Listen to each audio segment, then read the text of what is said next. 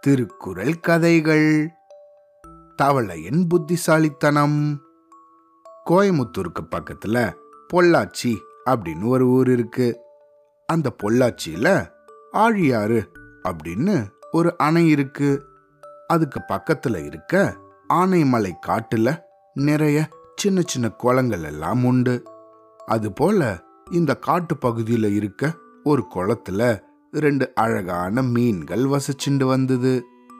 இந்த ரெண்டு மீன்களும் ரொம்ப அழகா இருந்ததால அதுங்களுக்கு கொஞ்சம் கர்வம் அதிகமா இருந்தது. எப்ப பார்த்தாலும் அதுங்க தான் ரொம்ப அழகான உயிரினம் அப்படின்னு சொல்லிட்டு இருக்கோம். அந்த குளத்துக்கு பக்கத்துல ஏதாவது மிருகங்கள் வந்துச்சுன்னா அதுங்க கண்ணில் படுற மாதிரி வேணும்னே தாவி தாவி குதிச்சு தங்களோட திறமைய காமிக்குங்க. இந்த ரெண்டு மீன்களுக்கும் ஒரு புத்திசாலி தவளை நண்பனாக இருந்தது. அந்த தவளையோ எப்பவும் நல்லா யோசிச்சு தான் ஒரு முடிவை எடுக்கும். தன்னோட நண்பர்களான இந்த ரெண்டு மீன்கள் செய்யற செயல்கள் ரொம்ப தவறானது அப்படின்னு அதுங்களுக்கு பல தடவை இது எடுத்து சொல்லுச்சு. ஆனா இந்த தவளை பேச்ச அந்த மீன்கள் கேட்கவே கேட்காது. எப்பவும் போல இதுங்க தாவி குதிச்சு விளையாடிட்டே இருக்கோங்க. இந்த மாதிரி இருக்கும்போது ஒரு நாள் சாயந்தர நேரத்துல ஆழியாறு அணையிலிருந்து மீன்கள் எல்லாம் பிடிச்சு முடிச்சிட்டு ரெண்டு மீனவர்கள் இந்த குளத்து பக்கமா நடந்து போயிட்டு இருந்தாங்க. ஏற்கனவே பரிசல்ல போய் மீன்களை எல்லாம் பிடிச்சு முடிச்சிருந்தாங்க. அவங்களோட கையில ரெண்டு பாத்திரங்கள் நிறைய மீன்களை தூக்க முடியாம தூக்கிட்டு போயிட்டு இருந்தாங்க. அந்த மாதிரி இந்த குளத்து பக்கமா இந்த ரெண்டு பேரும் நடந்து போயிட்டு இருக்கும்போது குளத்துல இருந்த இந்த ரெண்டு மீன்களும் தாவி குதிச்சு விளையாடிட்டு இருந்துச்சுங்க இத கவனிச்ச ஒரு மீனவர் இன்னொருத்தங்களை பார்த்து அடடா இங்க பாத்தியா? என்ன அழகான மீன்கள். இந்த குளத்துல இது போல இன்னும் நிறைய மீன்கள் இருக்கும் போல இருக்கே.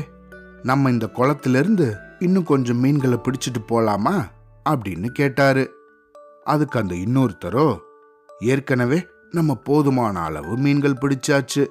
இதுக்கு மேலேயும் மீன்களை பிடிச்சோன்னா நம்மளால தூக்கவே முடியாது. பேசாம நம்ம நாளைக்கு வந்து இந்த குளத்துல மீன்கள் பிடிக்கலாம் அப்படின்னு சொன்னாரு.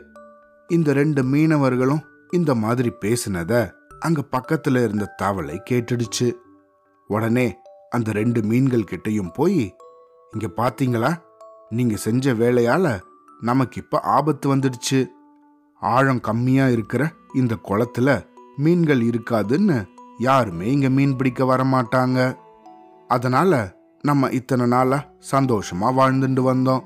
இப்ப நீங்க ரெண்டு பேரும் செஞ்ச காரியத்தால நமக்கு ஆபத்தே வந்துடுச்சு அப்படின்னு சொல்லுச்சு.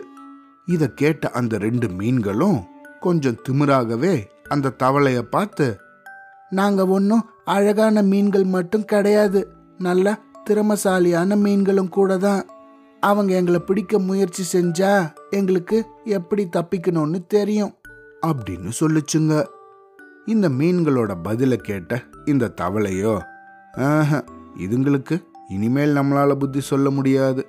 பேசாம நம்ம வேலையை பார்க்க வேண்டியதுதான் அப்படின்னு நினைச்சுக்கிட்டு தன்னோட குடும்பத்தையும் தன் பேச்சை கேட்ட மற்ற சில மீன்களையும் அன்னைக்கு மழை வந்திருந்ததால அவங்களோட குளத்திலிருந்து பக்கத்தில் இருந்த குளம் வரைக்கும் தண்ணி வெளியே போயிட்டே இருந்துச்சு.